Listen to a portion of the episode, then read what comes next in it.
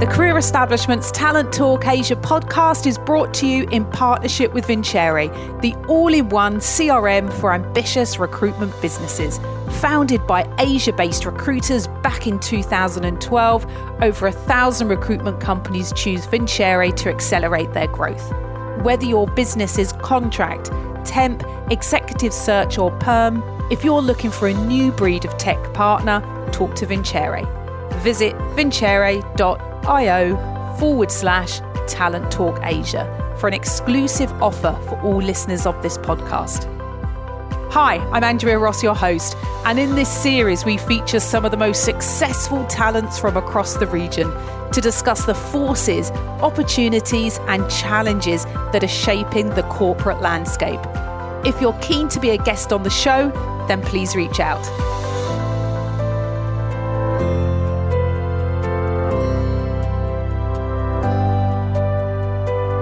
Join me, Andrea Ross, your host for Talent Talk Asia, for an exclusive conversation with the charismatic Dominic DeCosta, Head of Asia Pacific, Project Solutions and Services for R P International, the global recruitment business specialising in technology, telecommunications and transformation.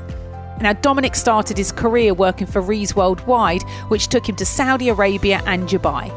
He joined R P International in two thousand fourteen and moved internally to Singapore, where he now runs a profitable team covering Asia Pacific.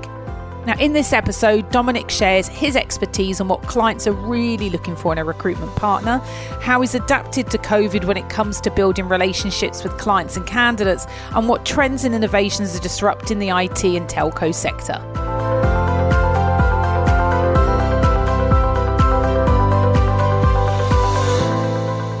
Hey Dom, how are you this morning? I'm very well, thank you, Andrea. How are you? How's yeah, going? I'm good. So we're recording at ten o'clock in the morning. Have you been up for hours or you just rolled out of bed? Is this the first appointment of the day? This, Talk me through this morning. This is, I've been up probably since about four o'clock. This is probably my third video. What? Yeah, so far. Get up a bit early, get it start. I'm, I'm an early person, early morning person. So yeah, I'm very much into the day. It's oh my God. Were you working or did you do exercise before that? It's an, yeah, it's the gym gym first, get the mind right, get the body right, then it's uh, then it's yeah. focus on the work. So yeah. Is that an every morning thing? It's the gym thing and every morning thing? Yeah, for me it's just it just works better in the morning. I'm just kind of can get it done and then I kind of feel better for the rest of the day. Right. I'm useful in the evenings. I know people are different. Past seven p.m. I'm I'm almost dead anyway. My mind isn't there. Yeah, I just I just function better in the morning. So, so. And I remember a, a couple of years ago, Jeremy, your boss, showed me a magazine of you, which I don't think he he was supposed to show me this magazine. It was some kind of, you won some, I don't know, was it like Hunk of the Year or something, something funny like that? Talk about if you won, I'm not sure. First of all, I didn't win, and second of all, it was that. But it, First uh... of all, I didn't well. You're not competitive at all. What was it yeah, then? Absolutely. I've always loved it. It's just part of my life. I just, I just, it's just, uh, it's just, it helps me better at my job. It's just, it, it kind of clarifies my mind. It's just, uh, yeah, I'm just doing it in the morning. Also here in Singapore, as you know, it's uh, working out with the gyms being closed during lockdown. I kind of do some work on my balcony or outdoors. It gets pretty yeah. in the day. So the morning times as well, there's um there's a practical reason behind that as well. Just yeah, I think it's great. I think it's great. I love that you just quickly um you just quickly got off the subject of what magazine that was. That was brilliant. That was uh, you almost almost got away with it. I'll ask you later on that. Okay, so um you graduated from the University of City London with a Masters of Science in Physics. That's that's that's didn't expect that at all in two thousand seven, and then you joined the global recruitment firm Reiss or Reiss Worldwide. Have I, what's the right way of pronouncing that? Rise. Rise, as in we're rising ahead. Okay, well, you spent six, six years working up the career ladder. So, you know, what was it that motivated you to get into into recruitment? Because I would have thought doing a sort of a, a degree in physics would possibly have led somewhere different. Yeah, I, and I, I agree. It's not the traditional route into recruitment. But then again, I was thinking, what is? In some ways, I suppose, when you start out, there is, I don't know if there is a traditional route, but for me, Um, what motivated me or the reason to get into recruitment, if I'm completely honest, back then was just money. I just wanted to earn money. I was most motivated by that. Um, I finished uni at physics. Um, I had the option to go to research or academia, and I didn't really think that suited my personality type that much in terms of uh, more studying. I really was, I liked, I loved doing physics and studying at school. Maths and physics were my strong points, and I was very numeric and, and I understood that side of things. Um, but just in the long term, I didn't see that carrying through and, and kind of working in a lab or becoming a lecturer or, or those traditional paths. And uh, yeah, I kind of started out, I had a brief stint in the summer after uni as a stockbroker in the city. I thought, oh, did you? In finance, yeah, uh, and in, in banking or something. But it was just I graduated as a financial crisis happened. So it literally right. could have been a worse time to try and start a career in stockbroking or, or yeah. otherwise in finance a bit in tricky. General. So someone suggested it. I uh, went for a, a, a day of a few interviews for recruitment companies, and Reiss, and just connected on the day, did pretty well. I got on with the guys that I met there, and, and there was an offer, and I thought, oh, I didn't like it, I'll just try something else. And then yeah. never looked back, really. That was it, and went, went on from there.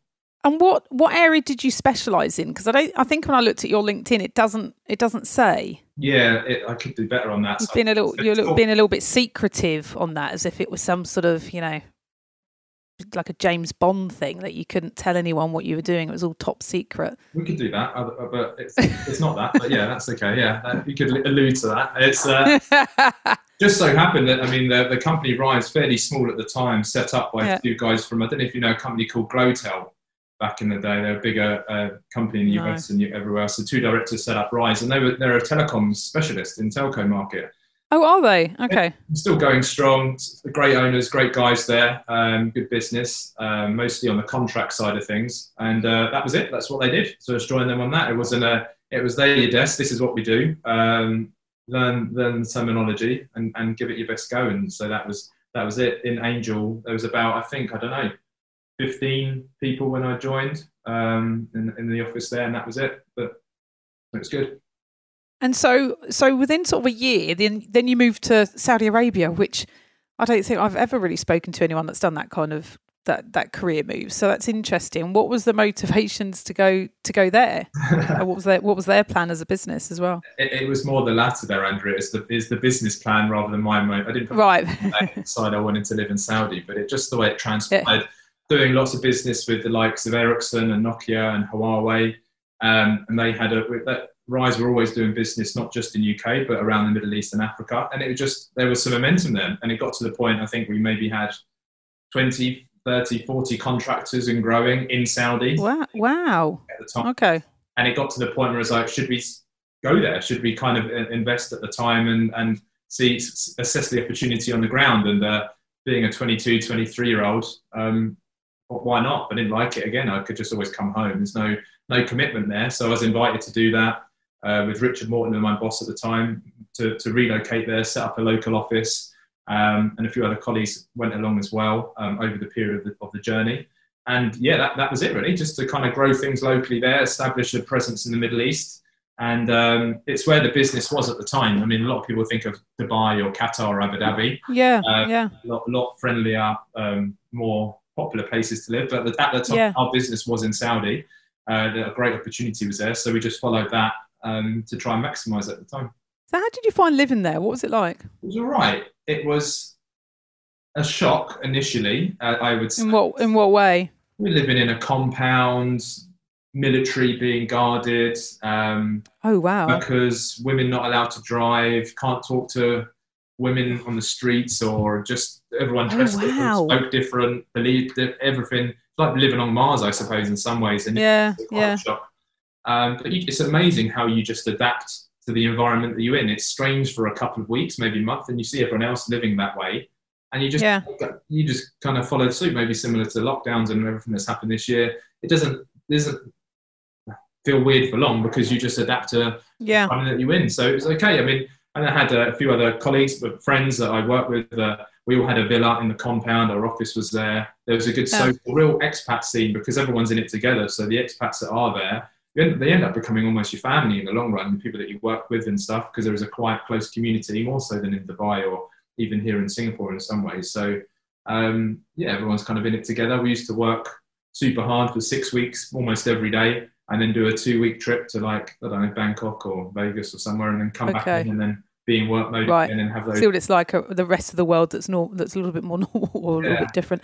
So when you were working on the recruit on the recruitment side with clients and candidates, was it, you know, for well, maybe the question is on the client side, was it really, you know, male dominated, or, you know, were you dealing with women leaders there, or was it pretty, I mean, I'm just, I'm just actually quite intrigued to know that. Yes, it's a good question. It was, one hundred percent male dominated for sure. Absolutely. Wow.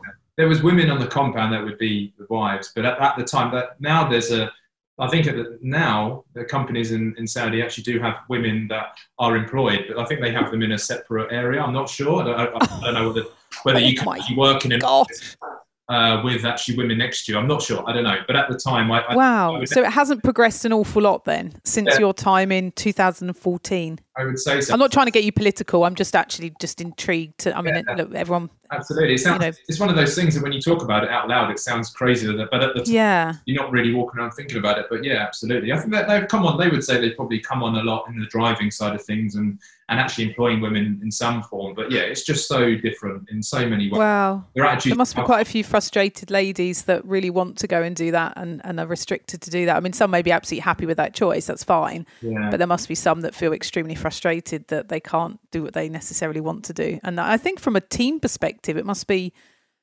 you know, when you when you have a diverse team, whether that's gender or ethnicity or whatever it might be, you just get different thinking, right? It's just diverse thinking. So I just find that I just find that quite um quite interesting that yeah. it would be so male dominated. Were your contractors all um foreigners? Were they a mix of sort of nationalities of contractors that you had that you were managing? Yeah, it's a uh... It's a good question. They would all, they're all non-locals, I would say, at the time. It was a right. expat-dominated market to get anything done. It was foreign workers, whether that's yeah. India, Bangladesh, Sri Lanka, or Philippines, or U K, and, and elsewhere, obviously, around the world. But, uh, yeah, there wasn't so much a local market. Um, there's Saudiisation rules now in place, so that encourages locals to be hired. But in general, um, it was very hard to find people in. Yeah, they don't want to do it. They don't want to do those roles. Exactly, yeah. So how were you going about trying to get foreign talent into those roles then? Because obviously you're not finding people locally. I know you could, you could obviously people that are already on the ground and extending the contracts or, you know, getting them into other contracts. But if you're bringing people globally, what was kind of your sort of the marketing channels or how did you go about trying to find and identify those candidates? Because that must have been quite tricky. Yeah, I guess I need to... Just a lot of this, Andrea. A lot of picking up. It was purely headhunting, yeah? There's no kind of like, so I know here you can sort of get in contact with, you know, especially for Singapore, there's like groups in London where it's Singaporeans join. It's like the expats of Singapore, you know, join a group in London and you can locate them that way and stuff. But yeah, um, the, the people that we recruited for, very much specialists in the telco market. So whether that's rolling out telecom networks, optimizing telecom networks, project managers, site build, even to down to the people that would dig the roads, that put the fibre in for the broadband. So we'd bring people in from Philippines. We did actually do some career fairs in Asia, Indonesia, and um, more hands-on workers. And then you've got more experienced guys that you take from maybe yeah. the markets, even South America as well. But everyone was still connected. It wasn't that long ago. LinkedIn was still a thing, and and job yeah. boards and stuff like that. So you take people to and from projects, and yeah, people would recommend. I- How did you go? I know I'm asking you questions that aren't on the list. You're going to go, God damn her. How did you, what was it like just from a relationship building perspective? If you were to compare that now to kind of the relationship, relationships that you have across Asia, how does that compare to how the ones that you had in Saudi Arabia? Were they still close? Was it more sort of arm's length? I'd just be keen to know what yeah. that looked like. I think it's probably the best thing that happened to me from a client relationship perspective so early on, was to see clients as people and get to know them personally. Even very super senior C-level uh, execs would be on the compound. They'd become our clients, almost friends. We'd socialise with them. Uh, yeah. Having such an age gap as well, and then not being so intimidated, understanding that they're just people with jobs and, and playing sport with whatever, and, and having that um, view that you're kind of not on, on a level, but just seeing them as people trying to do a job. Yeah, as well. yeah. Um, and ha- having the... being able to develop relationships almost personally, non-work related. If someone's into a sport and you kind of, you're in, in it together. Yeah. It's probably the most significant, impactful part of the journey of experience, I would say, that's brought me here today. And, and, and I've learned so much from that part. And I see other people struggling sometimes with that bit, seeing, especially yeah. people early on in recruitment, scared, maybe it's a client or someone senior and it's more into yeah. them. And I never really had that, or uh, early on got, got rid of that, became a lot more comfortable speaking to very senior people. If people talk yeah. twice my age, thirty, forty years older than me at the time, and it kind of got wasn't a big thing after a while. From mm, okay, and so um, So if someone was moving from the U K or Asia and was looking to go to the Middle East, I'm not sure how often that happens, actually. I'd be interested to see the if if that is a thing. I know not right now, but um, what advice would you give someone that was that was going into, into um, the Middle East to recruit? I would say be respectful. If you're coming from a Western country, mm. first and foremost, it's very different. Um, yeah. Different countries are different, but still be respectful of the local cultures, be open-minded. Yeah. Um, it probably won't pan out how you think. It could be a bit better and bit, some bits will be a bit worse, but that's okay. So yeah. uh, have an open mind and be flexible with that. And um, save your tax-free money, make the most of it. Because uh, at the end of the day, uh, one of the drivers is obviously life experience and that, but uh, there's, there's normally a commercial aspect of the move as well, let's be honest. So you kind of want to make that worthwhile. You, Yeah. People be there for five, ten years and, and might have great memories, I suppose, but you kind of want yeah, that to like years. financially yeah. as well. Economically, it needs to be worthwhile, I would say. Yeah. Is there anything that a recruiter, I mean, I'd imagine someone was probably at a fairly seniorish level if they were going to make, make that move and someone was going to hire them into the Middle East um, and bring an expat in. Is there anything from just a recruitment perspective? I mean, I don't know, just how people, how you headhunt there or how you approach people. I know everyone's different around the world, and we just had Gerrit on the show recently and he was talking about his time in Japan and how you really, you know, when you're speaking to candidates, it's, you know, you, it's just different ways of doing things. Like it's just different um, in terms of how you're persuading candidates to look at your roles or whatever, whatever. So is there any kind of uniqueness around the Middle East that you found, well, that's really not the done thing? You know, you, is there anything like that that would yeah. be quite different than what, what happens here? I would say it's, it's quite, I found it to be quite hierarchical, in a sense where seniority respects seniority a lot more than here or maybe in U K. So I used to draft emails. So if I wanted to B D into a senior person, I used to draft yeah. and get my boss to send it from him. So because he comes right. from the C E O of the region, there's more right. than getting a reply. Right. Uh, with his R P, I'd get Julian to write, set, flick it through and he would get a reply. But yeah, if I was in the same email, I would never yeah. get a reply back. And then, and then I'd engage that way. They'd like uh, yeah. locals or... or that culture is, they don't kind of, not many people, as if you're senior, want to be called by a twenty-one-year-old, uh, another sixty-year-old man, man to man. Yeah. It kind of, there's a lot more, it's a respectful, hierarchical aspect that I didn't realise at first, but I kind of figured out and used it to my advantage a bit, so. Yeah, that's interesting, isn't it? I think, I'd, I'd imagine that's probably in still some Asian countries here, possibly. Hmm. You know, maybe sort of the Thailands or the Japan, Japan places like that, maybe. I don't know. Yeah. Um, so what was your, what was sort of your biggest, biggest sort of challenge in your career at that stage in your life then? You know, you'd, you'd left from the U K, you'd gone and worked in um, Saudi Arabia. What would you say was sort of the biggest hurdle, the biggest challenge for you that you faced? I think, to be honest, committing to recruitment as a profession long-term was the thing. I think it was still actually going for it, thinking, is this, is this going to be a long-term career to, to maybe three, five, four years into doing it?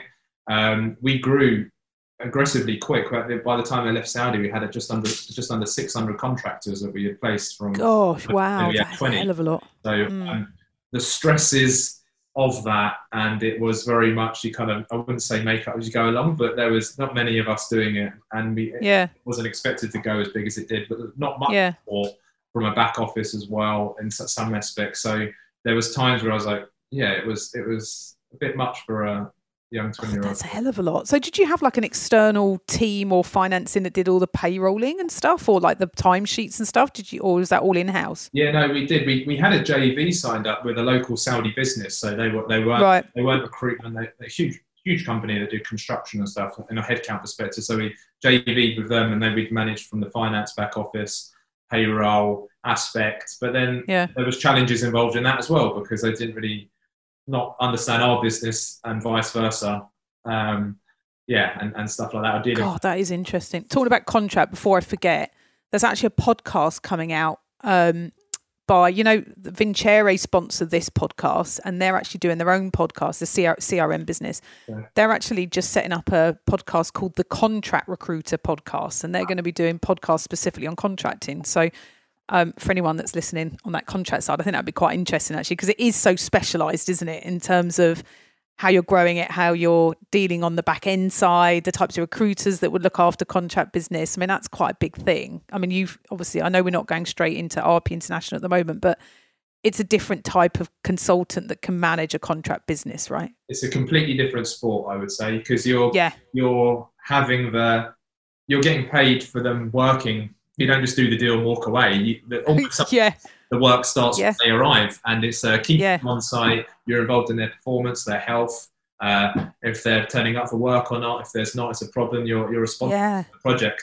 Even six months down the line, if they go missing or go on holiday or, or how yeah, of course. Uh, Your, mm. the, your, the revenues are a direct result of, of how well you maintain those relationships ongoing. Yeah. Um, and it's just as hard to sometimes keep people there as it is to get them there in the first place. So it's a completely different aspect. It really is. Of- yeah, it absolutely is. And I think sometimes with consultants, they would prefer just to, okay, I've made the placement, move on, next client, next. But you're right, that whole management side of it and just making sure that they stay in the contract. And um, God, yeah, that is... It is a, def- a different breed of consultant. It's certainly not an easy one.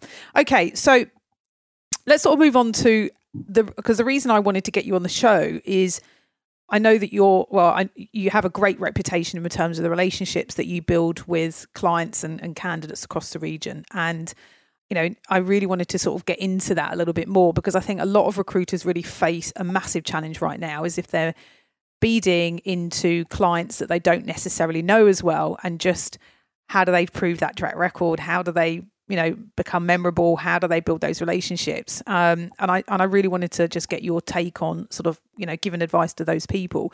So let's bring us up to date. So in two thousand fourteen, you joined R P International. So you were still based. Oh, you moved into you moved to Dubai. So you went from Saudi to Dubai. Is that right? So how long were you in Saudi for then before you moved to Dubai? Just under three years I did in Saudi. Just about three years, I'd say, Saudi. So three years with Reiss. Correct. Yeah. So what, what was the reason for moving over to R P International then? Um, well, I already moved over to Dubai. Three years was more than enough. So Saudi was done for me, and the Reiss were flexible and to, uh, to, to kind of uh, recognise that, and a move to Dubai to set up a Dubai presence was, was a next logical step. So I took that on board, and that was a great experience and a journey to do that. A bit more on the operational sides of an entity, finding an office, uh, all that aspects of, of mm. Of, rather than just the selling or the recruiting side. So that was good to learn that. Be on the ground. Be I was in Dubai for a year almost on my own. Um, How was that? As a representative there. It was all... Were you okay with that? I get the impression that you'd actually be okay with that. Yeah, no, it was fine. Exactly that. It was it was okay. I kind of kind of like that freedom that um, yeah. even now that was, wasn't, wasn't so much a bad thing. Socially, it was harder than professionally. It was okay. The work side of things was fine. Why? Why was that then? I was so used to being in the compound life in Saudi and having that kind of family feeling, and even not everyone right, right. And Dubai's a bit more transient, and I just uh, it, it was fine. I had a great life there and made some fantastic friends, but the first but it was different was a, I, from Saudi I, it was especially everyone had their own friends already, um, and just being there on my own, I had no colleagues to do that sort of side of things, so yeah it, Yeah. So you were a little bit Billy No Mates for the first few months. Is that right? I wasn't going to say it that way, but potentially. So when you went to R P International, was that was that doing contract recruitment, or was that everything that you could get your hands on? Like what? Yeah, what I came in as a contract recruiter. So I was probably in Dubai a year or so before I made the switch to R P I. Um, it was just it, okay. just, it just made a lot of sense. R P I, also in telco, bigger brand, longer established. Um, more senior relationships. It was just had a, yeah. it, was, it was a it was just a logical transition from what I was doing before to yeah. to just a um, yeah a bigger bigger brother, like a, a similar in the similar market, but just a more established as a brand and a business. So yeah, just so tell us so tell us for those people that aren't so familiar, because R P International is one of those businesses that you do really well, but you don't tell anyone. Like you're. It's like this sort of secret weapon that you have. It's like, oh, we don't we don't want to overly advertise ourselves, or it's just. It's not very British, you know, so I get that impression sometimes. I know you're doing a lot of marketing stuff at the moment, and we can talk about that later. But um, tell me a little bit more about R P International, because, you know, obviously I've done some work with you guys on the training side, so I know a little bit, but there's some listeners that may not know. So give us a rundown. Tell us a little bit more about the business. Sure. So R P I have been going for just over twenty-five years now, H- headquarters in London. Um, probably, wow. I would say three different sides to the business.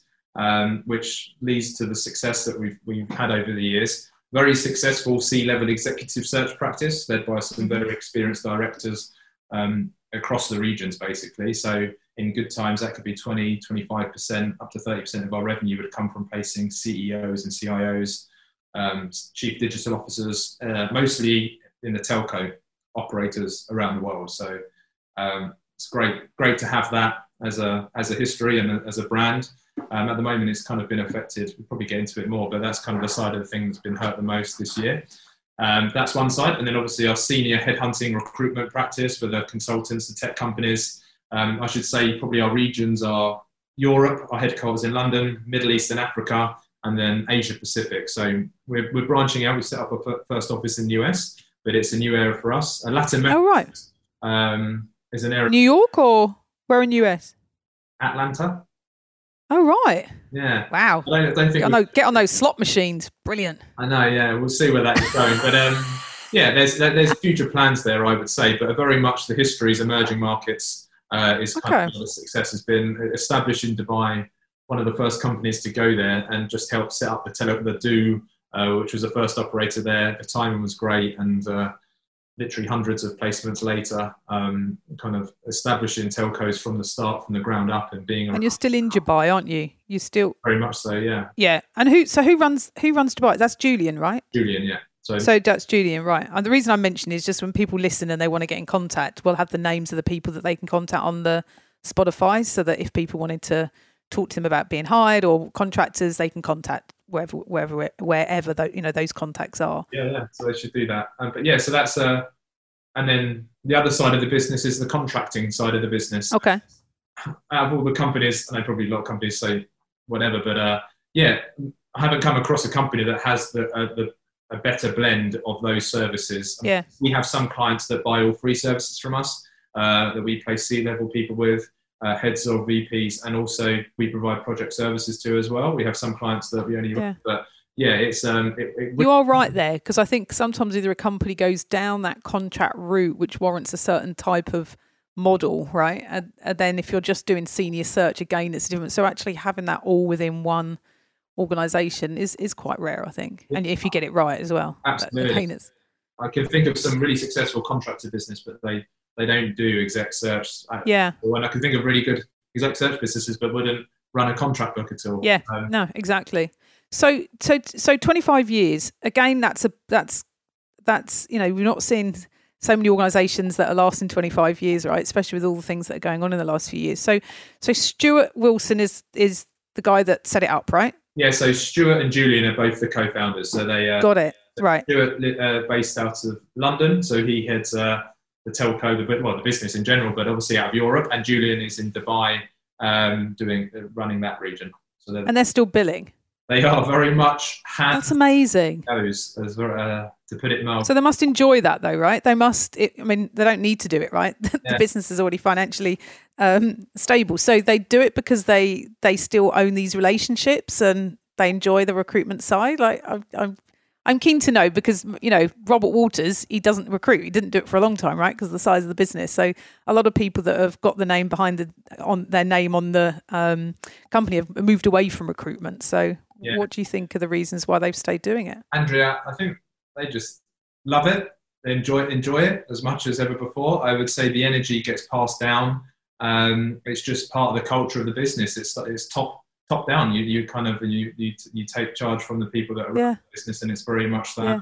that culture comes through down the levels, and it, you kind of mm. lead by example, I would say. So, yeah, some of the relationships are still there, and it just helps the other salespeople in the business when you kind of uh, you can see a C E O still out there talking to clients, having an understanding. Absolutely, yeah, but also it makes your life a little bit easier, right? Because if you're I mean, it's always difficult trying to break into certain organisations, but if you've still got someone that's been there over twenty-five years, those people they're replacing twenty odd years ago are now C-levels, right? So it's just, it's just easier, isn't it? Yeah. From two sides, it's a, it's easier from a client transition and, and relationship perspective, and then anyone that joins the business can, from a can pick up on that experience. Yeah, and leverage off it. Yeah. From them, which was a- I love that. So so talk me through what you're doing in your role now, Singapore, R P International, run me through that. So I'm running Asia Pacific region from projects uh, and services, as well as um, uh, permanent business as well around technology. So for, for the Asia Pacific region. So that I live in Singapore.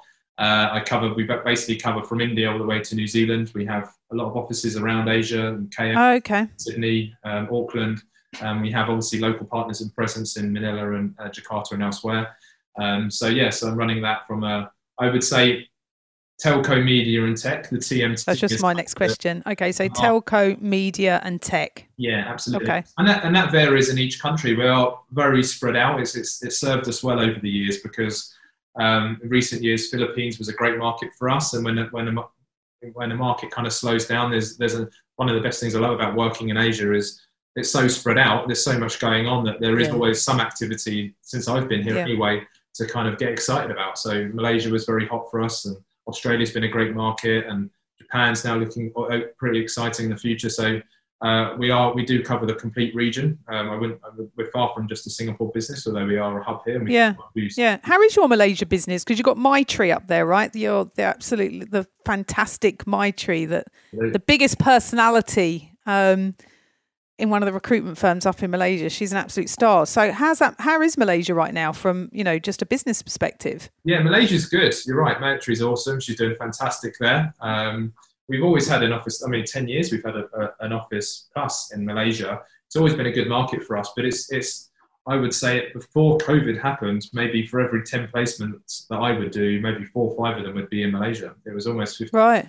And the rest would be elsewhere in Asia, but it was, less so much now, but I mean, for te- if you look at telco, there's maybe seven operators, which is yes. um, and then all those yeah. operators probably work with a whole bunch of vendors and suppliers, so that you can exponentially times that across, and then yeah. I work with people as well. So the ecosystem there is a lot. K L is a great scene for expats, and a lot of senior people are based in K L, um, yeah. similar to Singapore, but there's um, more of a scene there, I find anyway. So yeah, there's a lot of pros, and, and companies now moving to Asia. I'm seeing, looking at Singapore, you look at Hong Kong, I end up thinking maybe K L is the place to yeah. uh, hub rather than Singapore and Hong Kong, or even. And just from a contract market perspective, how, you know, is is it quite a big market there for contracts? Is it, you know, I'm keen to know sort of what that looks like in terms of the types of can, you know, if it is, and if what kind of candidates are generally sought after there, and is it more local talent that are, are taking up those positions? Talent Talk Asia is brought to you in partnership with Vincere, the all-in-one C R M for ambitious recruitment businesses. Visit vincere.io forward slash Talent Talk Asia for an exclusive offer for all listeners of this podcast. Yeah, I would definitely say it's a contract market there. Um, okay. There's still... There's still a cultural shift and understanding from some clients and candidates around the contracting profession or uh, yeah. model, I would say. It's the same here, though, isn't it, to a certain extent, isn't Absolutely. It? More so here, more so here. America yeah. is kind of a bit more versed to it, I would say, a bit more advanced than that. But uh, Oh, really? Okay. Technology spending is, is increasing and committed to in Malaysia.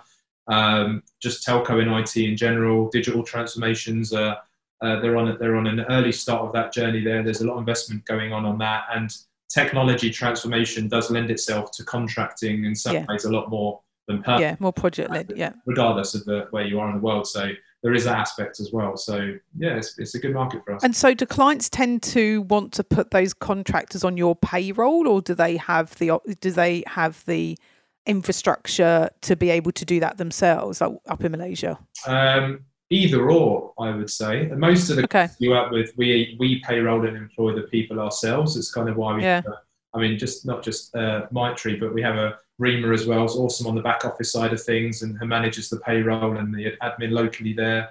Fantastic. The rules always change with M O M in terms of bringing people in with permits and.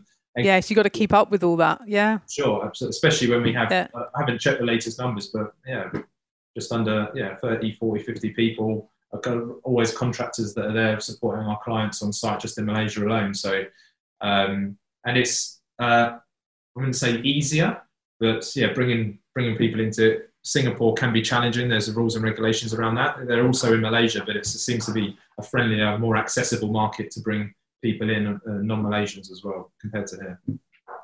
So talk, talk me through, you know, how have you gone about building your client and candidate network to what it is today? Because I mean, you've been here a few years now. Yeah. But talk talk me through kind of that progression. What was it if you had someone new on your team now that was going to be like a little double of you, right? You know, how would you, what kind of advice would you give them? What are the steps to go through? How do you get to that point where you've got trusted, repeat business, close relationships? Yeah. How, talk me through that. When I first got here, it's, the advice is a bit uh, different, I would say, because this is a strange time we're in as of today. But yeah, the first year or two years, I just spent on a plane. I was just covering the region. I would uh, right. fly as much as I could to meet. Yeah, I never got to see you for, I think, the first few years when I did training for you. You were always on a plane. Yeah, I just wanted yeah, you do a lot to of travel. In the new countries, new people to meet, um, some old faces maybe that worked at R P in the past and been spoken to for a while, or just new in general. Um, I wanted to map out every market, get to know as many people as I could. Um, and I would just encourage people to do that, if you virtually now, rather than physically. But I think that's quite important as well, because I think... And this market now, I mean, I joke and call it a one percent market or one percent economy, where usually only one percent of people are hiring if you're lucky. Probably now it's like a, less than that. So if you only know yeah. one hundred people, you're going to struggle. If you know one thousand people, or if you've met two thousand people over the course of uh, five years, um, it's just a, my old boss used to say it's a numbers game, isn't it? It's a contact sport. So, uh, yeah, just to get around as much people as you can that are relevant. Um, and also as well, I would definitely encourage anyone these days, I would say, especially if you're in technology or, or actually other areas, is to go niche, become an expert, know, know the area that you're talking about. I think um, as times get... So you're up, saying not go as wide. You're not saying go after everything. You're saying be an expert in your field. I would dig re- deeper, yeah, not wider. Exactly. I mean, even within telco, you could go, there's layers to that. There's people that just do one area of telco itself. And okay, okay. cover wider regions, but actually know... No, bit rather than so geographical spread can be wide, but in terms of the actual area that you want to be known for, do you want to go much deeper? That's my, that's what worked for me in the past. I would say I would encourage. Can I just ask one question? Going back a second, when you mentioned that you'd be on a plane a lot, and I know Rob Walters, we would never travel anywhere. I mean, we were country country based anyway, so it wasn't so relevant. But it just seems a little bit alien to me that as a recruitment firm, you would fly. You would kind of fly to Jakarta, you'd fly to Thailand, you go and meet a client there. It really is alien to me, coming from the type of recruitment firms I've worked for. So to you, it just seems normal. You're paying for that upfront, obviously. You know, you're paying for that out of your pocket in terms of the company. And so you, so the way that, is that correct? Is that correct? Yeah, right. Yeah. So how you're qualifying those calls must be bloody good, right? Yeah. In terms of, you know, you're not going to be meeting any old bugger, right? Because you paid for flight, you paid for hotels, you paid, you know, you got your time. So when you're qualifying those calls, they're kind of set questions that you tend to really nail down, or is it all, you know, is it just, you know, because I think that's the one thing that sometimes recruiters really struggle with is they go through the cold call. There's always that little bit nervousness. And they don't want to press harder on, well, is this really worth it? Are you really going to ever be hiring? Or, you know, and and actually making that intent quite obvious on that phone call. So what are your qualification kind of rules or things that you tend to really focus on? Okay, yeah. In the days when you could travel, right? Good point. I never, uh, yeah, thinking of recruitment without traveling is like thinking of recruitment without an email address or a phone to me. It's just part of the, I couldn't even imagine the job without that. It's just always been it. Yeah, it's just at the it's very alien to me. Yeah, aspect is if you took that away, I think I'd do something else. I think it would be such a core part of uh, the, the reason why I love what I do. Um, Could be a pilot. yeah, yeah, or yeah, maybe. Uh, but uh, yeah, so. Um, so what are you saying? What do you? What do you? What, what do you? Goes, do you think you're doing differently on qualifying it? It goes back to what I said before about being more niche. If you if you're targeting the right people in a sector that you know about, that you've done, you have uh, credibility in, that you've done placements with before, that you have a history in demonstrating some value, then you've got more chance of having a credible conversation with someone yeah. and then justifying the meeting and something to land from it. If you're talking to yeah. a person and you've placed someone that does that job elsewhere, then that person has a more chance of wanting to meet with you in person yeah. wherever they are. Um, so you've already got that story. So it's, I mean, it, it, it's self-generating momentum because yeah, you're yeah. a specialist in. That makes, no, it makes absolute sense. And so now that you're doing, you're not traveling, you're doing the virtual, has that made you go a bit stir crazy? Is this where you get up at four o'clock in the morning and go to the gym? I would always do that. I just flying at five. So yeah. That's, right. Okay. Alarm clock. So, so it's funny. It's, I've become more diligent in keeping in touch. I do so many more Zoom meeting calls now than obviously would anyone. That's, everyone's the same as I did before. Right. Uh, but I have very much slowed down in new people that I've met. I still ah, so you're going over the the, the ones you know already. Why is that? It's just I, yeah, it's just not as easy to develop the same type of relationship remotely for the first time than it is um, in person. Like if you're making an effort to go to India or Myanmar and you're there and you're there for a week and you're you're eating the same food and you're there for business. And they'll take the opportunities well, to meet you. It's a lot mm. nice to meet and, and have a discussion. Yeah. If you've never met this person before and you're pinging them and you just want to have a chat, it's fine. It's just, uh, it can be done, but it's a Yeah, lot. You're absolutely right. And I'm really glad you said that because I think I can imagine a lot of rec- recruiters at the junior level, are they're absolutely facing it. I mean, I've got a few messages pinged to me and it's kind of, you know, how, I don't want to keep ringing the same. I don't want to call, you know, do a Zoom call when it's a cold call. No one wants to go on a Zoom call with me. It's like a bit awkward. It's a bit, you know, it's like a date, right? So they're obviously going to be doing the phone calls as that initial. Mm-hmm. But are you saying that you want to, that when you are getting to that point where you're, that you're then going to be looking at new contacts and, and business developing, how's that going to shift for you then? Is it going to be phone call? Just keep them warm for a little bit. Then maybe, hey, we spoke a couple of months ago, you, you know, because you can do a coffee now. So how how you then would you then in this world that we're in then try and break into the new clients? Yeah, I would. Yeah, phone call is still my go-to. Um, I'm thinking of the clients that I've I've started to work with this year that are new for me, which is still I've still managed to engage with a few new clients and bring some on board and yeah, and, and meet new people and connect to them and work with them and do business together. Um, it would always be phone calls and emails, and then at some point we'd do a video. If it doesn't, uh, if it doesn't feel right and awkward, you probably shouldn't do it because it's a no, no, exactly, yeah. You've already sent some C Vs, you've got an offer, or candidates started, and you realise, oh my god, I've never seen you in the flesh, and you just kind of yeah, perfect. That's a great, that's a great example. Yeah, and uh, great advice. Integrate maybe a, a later one. You have a glass of wine or a drink, and it's an evening, and there's a virtual drink or something, and. Uh, Um, absolutely. Have you done a virtual drink? I have done, yeah, yeah. Have you? Yeah, yeah, yeah. No, not a pub, not a quiz thing with your mates on the weekend. But have you done it with a client, like a virtual? You, yeah, exactly. Oh, I like that. That's really cool. I think that would only suit certain people, absolutely. Though, wouldn't it? And you'd have to make sure you judge that quite right. Needs to be pitched in advance. You just turn up with a beer for a, bit, a Zoom call. It down so well. So uh. That's generally what my podcast interviews. If I do it in the afternoon, it's a Friday. They tend to. There's always the, the guest has always got a beer in their hand. That was really good advice. I'm really glad you said that because I think that would give people a lot of confidence to not feel so pressured that oh my god they've got to try and get a Zoom call on the first call, which I just don't think is realistic. No. Um, you're not. Oh, I've already asked that question.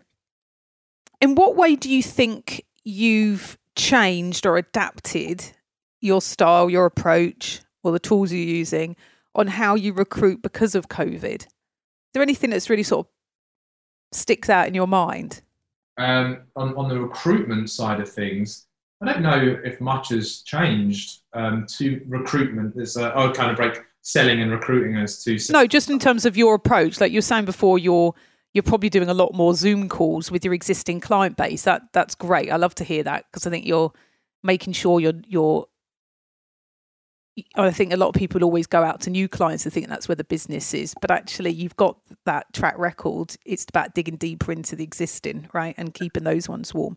So, is there anything else that you think you're doing that's kind of a little bit different? Um, you perhaps you're doing more of something or less of something, and just adapted that a little bit because that's working for you. I've definitely become a lot more diligent to the existing, it's kind of a touch on what you just said there, but the existing contractors that we have or people that we've placed in the past. Um, it was scary when things get into lockdown in March and uh, February and March time. I wasn't sure. Yeah. It was bad and it was scary and I wasn't sure how bad it would get. And it really makes you mm.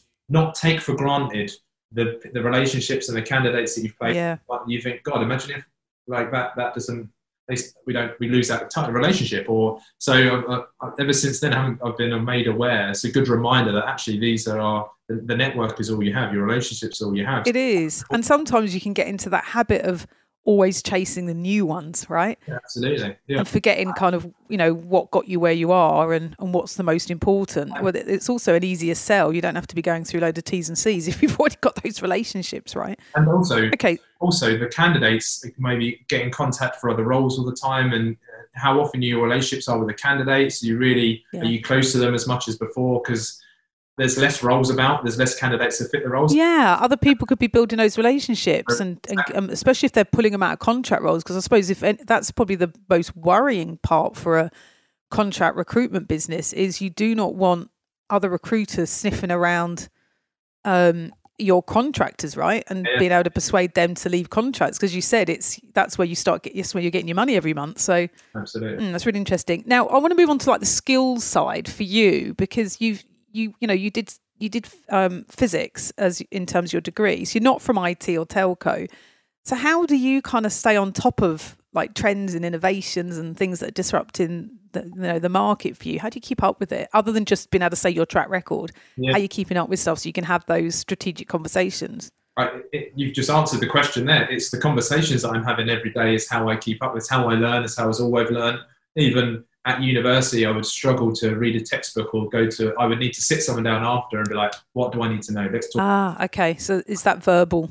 T- that you retain. Same thing. Every client and candidate I talk to, always try and get something from that. Encourage everyone else to do the same. Ask. Do you store it somewhere? Do you store it? Do you give it to someone to use for marketing, like white papers, or what would you do with it? Or is it just kind of just sticks and stays, and use that just as verbal? If I was better, I would store it, Andrea. I'm going to write that down. Some- You're doing this marketing thing now. You got to get, you know, that's got to all convert into some snazzy little white paper. Exactly, yeah, that's the next hey. question. Once I up the game a little bit, that will be it. I mean, I do write some stuff down, of course. I maybe ten percent sinks in, but you, you, the thing is, you reach common themes. If you talk to ten people a day yeah.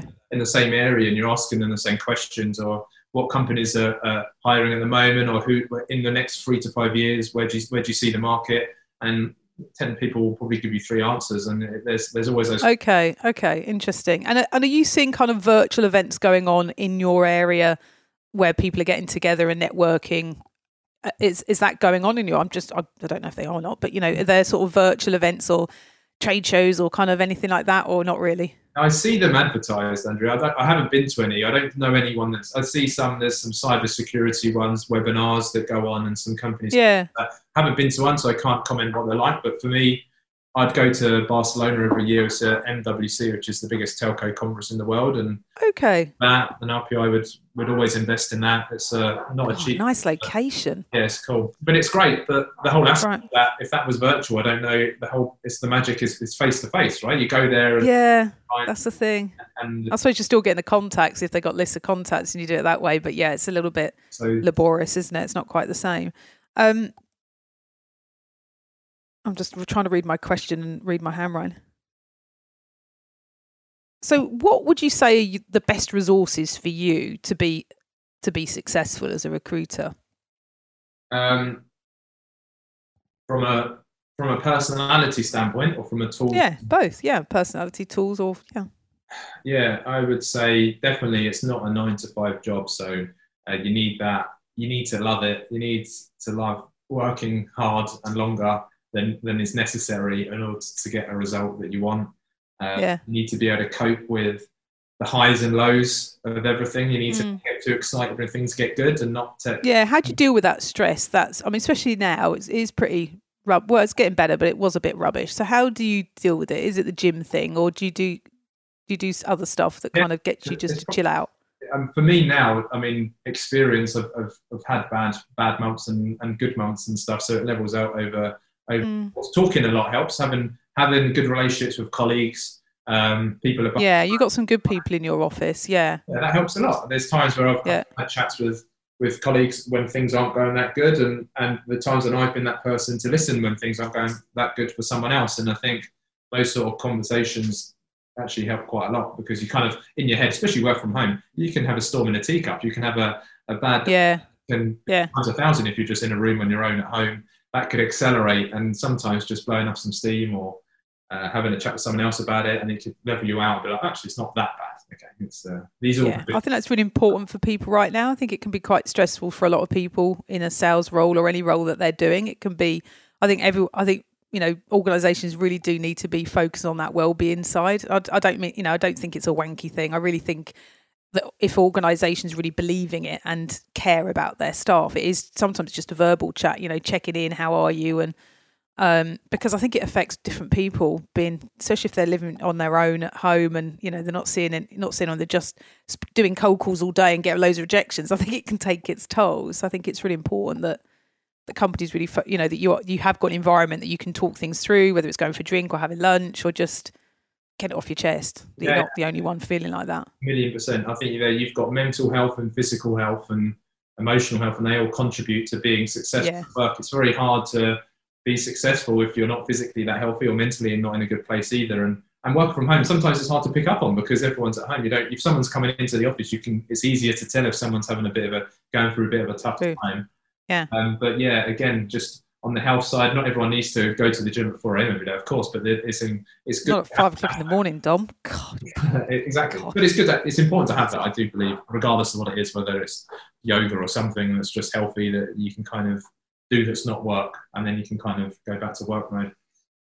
Now, I'm going to change a couple of the questions around. Um, I know a few weeks ago there was a few posts that you put up about the charities that that you're getting behind. I know Jeremy, who runs um, Asia for R P for you guys, and he's done quite a lot of the charity work. Is it the same charity that you're supporting? It is, yeah. So Jerry, J- Jez, Jeremy, he's uh, done, done Jeremy. Yeah, led this led this for a while. But the, the reason I tongue-tied is the Jeremy Thomas, another Jeremy, is the chap ah. initially set this up. So it is a charity for school children in Cambodia.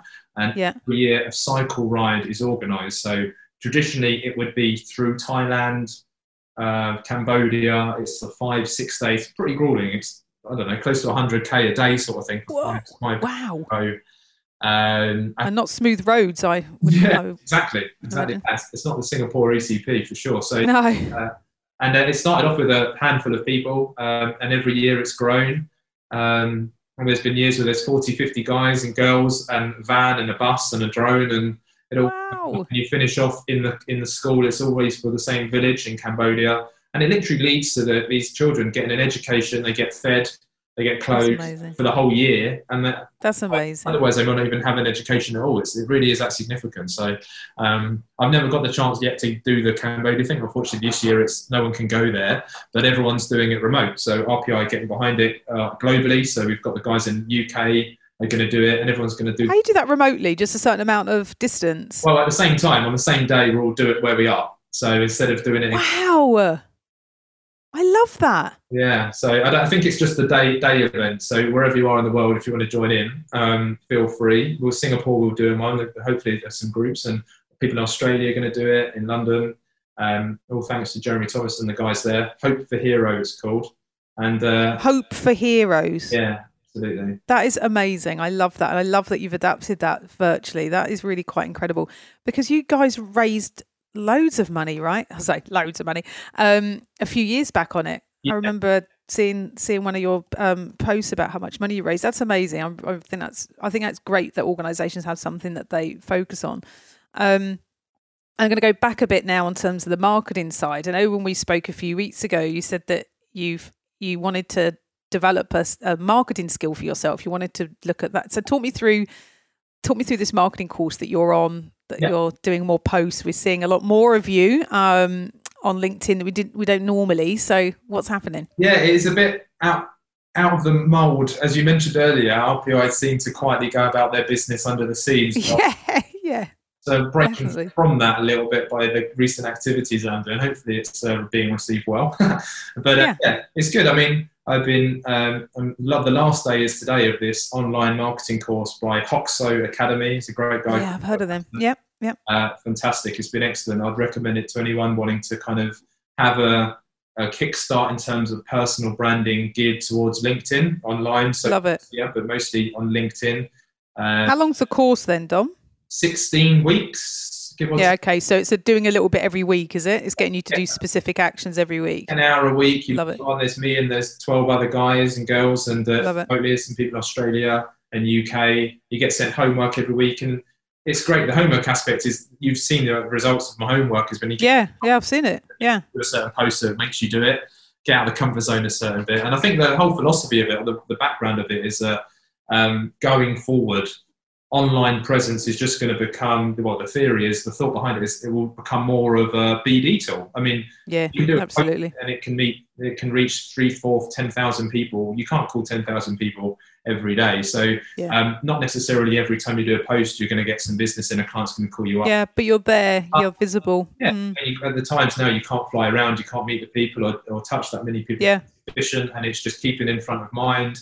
Hopefully you're sharing something either credible or valuable or even personal, and people get to know you a bit better. So yeah. if and when they are hiring or they are looking for a new role, you're kind of in their mind in some form or another, hopefully, uh, to have those conversations. I think it's great. Are you now starting to look at how many likes you get?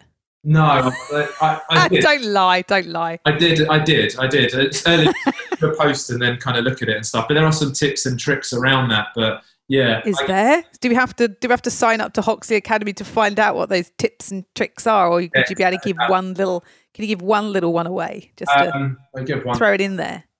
Give one away. There is um. It's encouraged when you do a post on LinkedIn. One of the things that comes from there is uh, the earlier you get the likes um, has a direct effect on how broad the post goes. So um, it's encouraged to maybe share it with colleagues or friends, and so that can help the algorithm, the way the LinkedIn yeah. algorithm works. I'm sure it might be actually Instagram and other algorithms as well, but specifically on LinkedIn, I know that um, it measures itself on how good that content is by how it performs in the first hour.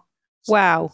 So, wow. Um, so it's, that it's is incredible. Helpful to maybe get a few likes and a few comments early on when you do do a post, and then that then expands its reach to other people. And you're- yeah, I love that. That's a really great advice. I love that. And I think in a lot of recruitment, and I certainly notice it from doing the podcast, is recruit. When I have a guest on the show, um, sometimes those guests are great at marketing the podcast that they're on. They'll do it internally. And then, as you say, it goes out externally and there's lots of hits. But when you just, and also when you do a video, the video is the one thing that really makes gets people to really listen to it, because they can see, oh, okay, that's interesting. I, I might listen to that now. When I just do a picture, it just it it it doesn't give as much traction. It's interesting. Yeah, people love video. You know, I think that whole, you know, I still think that in the future there'll be a lot more videos advertising the jobs than just here's a post on LinkedIn. This is what I'm looking for. It looks the same. It's not very intriguing. It doesn't. It's not very compelling. When people have done sort of professional, these are the jobs that we're looking for, you know, it just, you identify with that person. I think people are more likely to sort of look at it. So, so what, so what are we going to expect in the next few weeks? Have you got to like run your own podcast? Is it, have you, have you got points now because you're on a podcast? Are you going to be like the top of your class now? Yeah. Um, yeah. This is my first podcast, I guess. So that, that is actually one of the homeworks I've, I've put to the side for a bit. Uh, I'll see that if that's uh, if that's worth doing or not. Um, it's, it is good. I'm I'm addicted to podcasts myself. I'm a big consumer of them as a as a form of. What do you like listening to? What's your What's your thing? I like that Peter Crouch one actually, which is football. I know, but I like there's some really good ones out there. I like anything that's gonna give value to my life that I can learn from. So whether that's yeah. economics, finance, health and fitness. Um, money, whatever I can learn from. Yeah. I kind of have have a look at Freakonomics. That's a really good one. It's got some really thought-provoking topics on everything. Yeah. It's so well done. They have really interesting, like, you know, they had a um, professional um, poker player on there, you know, and they're talking about, you know, it's just it's just interesting people that you go, wow, that's, you may not necessarily take some of those tips or anything on how to play poker, but they're just some really interesting topics. Yeah, but there is lots out there. So that might be something in the future. You might be running an R P International podcast. Yeah, could do. Maybe. Yeah, it's, it's, a, it's something to consider. It's, it's definitely on my mind to do that. If there's a, a market and a, and a niche for it, it's a great experience. I mean, I love doing these chats anyway. It's a lot easier. This is my preferred form of communication. Um, yeah. Having a chat in person or on a video is fine rather than emails or, or calls or whatever. So it's a great way to connect yeah. and, and it's a great thing to do for sure. Yeah, I think a lot of people, if they're walking the dog, they're doing exercise. I personally prefer to listen to a podcast when I run. When I listen to music, I just, my mind wanders and I, and I kind of want to give up the running. But if I'm listening to a podcast, so if anyone sees me on East Coast, I think I bumped into Jeremy on the, he was on his bike and I was running. I'm usually the one laughing my head off because I always listen to funny ones. And so I'm like this mad expat running along, giggling away. I literally look like I should be in the loony bin, but it's the only thing that actually keeps me focused for a good half an hour. So for those out there that aren't, aren't sure about podcasts and you're trying this out for the first time, get on it. It's uh, I think it's, I really do think it's the way forward. So let's get on to market trends. For you within your area, um, you know, you said tech, media, telcos, media, tech. Have I got that right? Yeah. Okay. So what are the areas that are hiring that may not be on volume, but what are you seeing those pockets of, of hiring at the moment for you guys in Asia Pac? I would say it's, um, you have to dive, you have to segment the market to answer that properly, I'd say, because different, okay. different seniorities we're seeing are, are, are affected differently. So I touched on it earlier, but the senior, the higher up you go, they're still very slow in terms of hiring yeah. and activity that yeah. we're seeing anyway.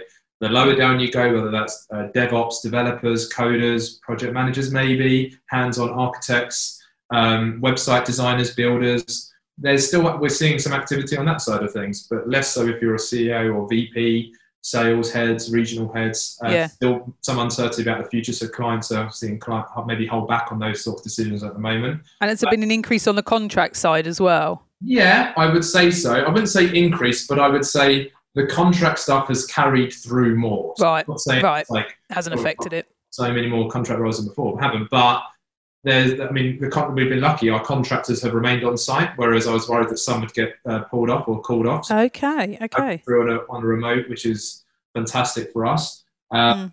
So yeah, so that's the seniority side of things. And then obviously regional, everyone's different at the moment. So Um, some countries have been more affected than others, I would say. I mean, in Singapore, uh, the tech insurance side of things is still relatively yeah. okay and healthy. Uh, the finance okay. a little bit as well. Telecom, not so much here, but there's only there's only two or three telcos here to yeah. work with. Yeah, it's not so big. Um, so yeah, it's not a it's not a one size fits all. It's a long way of answering your question, but it's not a yeah. Well, no, of course not. Australia, no, we've Australia's been always a good market that's been quite hardly impacted. I mean, Melbourne's in a lockdown now, um, yeah, quite aggressive yeah. lockdown. So our Australia stuff is very quiet.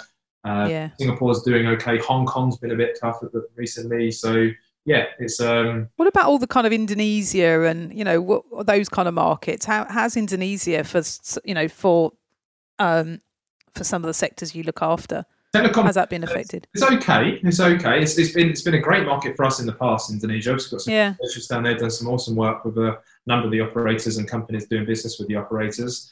Um, it's still it's still doing okay. I would always say that our top three, from purely activity perspective in terms yeah. of volume, I would say we've got our, our tri- triple three was uh, Philippines, Indonesia, and Malaysia. That's where our Philippines, we're, Indonesia, and Malaysia. Okay, interesting. Okay. Then you've got our next tier. I would say would be Singapore, Hong Kong, Australia, maybe slightly more developed. Yeah, okay, okay. Third layer is probably like your Cambodias, your Myanmar's. Yes, uh, I remember you guys did work there. So with the Philippines, you don't have an office in the Philippines, right?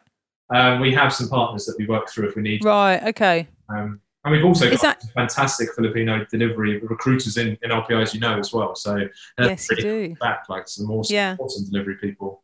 So will there be growth for you in terms of offices in the future in places like Philippines, or do you think you'll always be kind of head office, sort of lean and mean, or, you know, just sort of sticking in the more developed um, locations? Yeah, I mean, if it was, I would love to. I would absolutely love to do that, but it's not, there's obviously more considerations during the yeah. closer to clients. There's the, yeah, the, the I mean, maybe not now, but. Stuff, but I, I would definitely see the, uh, but it's expensive having offices around the region for sure. So it needs to be taken yeah. down, it needs to be worthwhile. But maybe it's not offices anymore. Maybe it's the work from home stuff for now, right? Maybe it isn't office space anymore. Yeah, I mean, it does to get, to get stuff off the ground. We would go to Manila a lot, and as long as you're there to un- meet, gather the requirements, understand what's needed, and then go back and deliver it from Singapore, then maybe it didn't feel like that was a problem. So, mm. uh, interesting.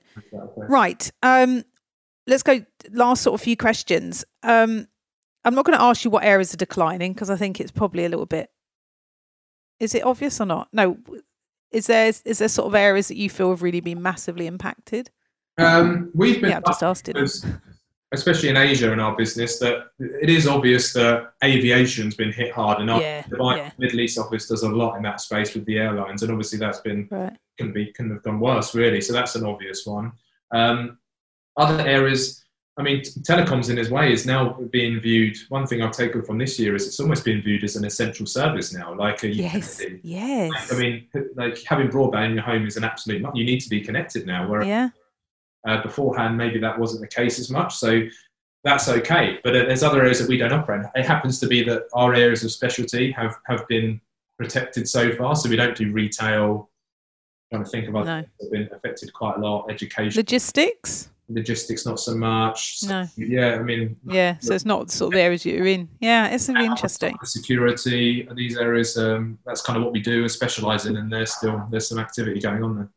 What are you most looking forward to in the next few months in what you do? Um, personally, I'm looking forward to seeing my family at some point. Obviously, being an expat, this is probably the mm. one throughout. See, I've got sisters and mum and dad back home, so that's uh, that's one thing. And then um, on the work front, just having borders open to be able to, be able to get about a bit more personally, and yeah. as well. Maybe um, have a trip, have a holiday, um, and just yeah, get. catch up with some people face to face and stuff. No, absolutely. Right, I got some quick fire questions. These are really quick. Okay, these are like answered really like boom, boom, boom. Right, so we get ready to do them. Okay, go for go. So, what talent do you have that not many people know? Um, I guess uh, I wouldn't say not many people know, but I'm, I've always been a sporty person, so I don't know that that that would go down to anything relating to sport. I would say whether that's tennis or golf or football or. Uh, well, you're good at all of them. Yeah, I don't like being bad at stuff either. So um, when I was a kid, oh, you're one of them. I was obsessed with that side of things. So yeah, anything sporty, I would say, would be a, a talent in some way. Yeah. And what's a really bad habit of yours that drives others crazy? um, too many to mention, probably. Yeah, it's a quick fire round. Yeah, well, I'm not the most patient of people, and so that right. that can come across uh, have a have an interesting impact on the people around me sometimes. Yeah, and it, yeah. help get things done, but it can help also not make some friends along yeah. the way as well. So I would yeah. think that as well. What, what's the one piece of technology that you could not do without, excluding your phone and earphones? Um, probably my Apple Watch. Right. Okay. Well, I would say I don't know if you count podcasts as technology, but um, that would be close second if if, you, if that's a bit. Yeah, I like um, it. Okay. But yeah, uh, yeah, or uh, or my I love my wearables. I'm a bit of a tech geek on that side of things. What's something people seem to misunderstand about you? Um, maybe, yeah, I don't know. Maybe confusing confidence with, uh, I don't know. Uh, bravado. Come on, spit it out. Spit it out. Come on. There's nothing, Andrea. There is nothing. Not misunderstood in any way whatsoever. So, it's just... What's the, what's the last photo you took? Probably of my dog. Of yourself? No, sorry. Well, of my dog, then myself. Your dog and your... I've seen you mentioned your dog. What dog have you got on on your LinkedIn post? What dog have you got? I've got um, a mini bull terrier. And we have got, you? Um, as a little lockdown dog. We got him a week before we went into lockdown here in Singapore as a puppy. So just... A lot of people have got dogs, haven't they, during lockdown? They are a bit of a God save, aren't they? Um, Pretty well. And that he, was the last one. That was the last question. He behaved throughout this whole interview, which I'm, I'm amazed about. It's a world record for him to not... Is he sniffing at the door? Down. My dog's generally sniffing at the door, which is really quite off-putting when you're trying to concentrate and all you can hear is sniffing. Yeah. Um, thank you so much for your time today and being a guest on Talent Talk Asia. Um, if anyone would like to reach out to Dominic at R P International, we'll have the details on Spotify and iTunes, and everyone that was mentioned, uh, names that were mentioned in the cast will also be there that you can reach out to for anyone around um, the globe for R P International. If you're interested in being a guest on the show or keen on our e-learning recruitment training courses at the Career Establishment, then please reach out. Contact details below. So thanks very much, Dom. Appreciate it. Thank you, Andrew, for your time. It's been great fun. Loved it. You have been listening to Talent Talk Asia podcast by The Career Establishment. To learn more about The Career Establishment, our people and our latest thinking, visit us at w w w dot the career establishment dot com or find us on LinkedIn, Twitter and Facebook.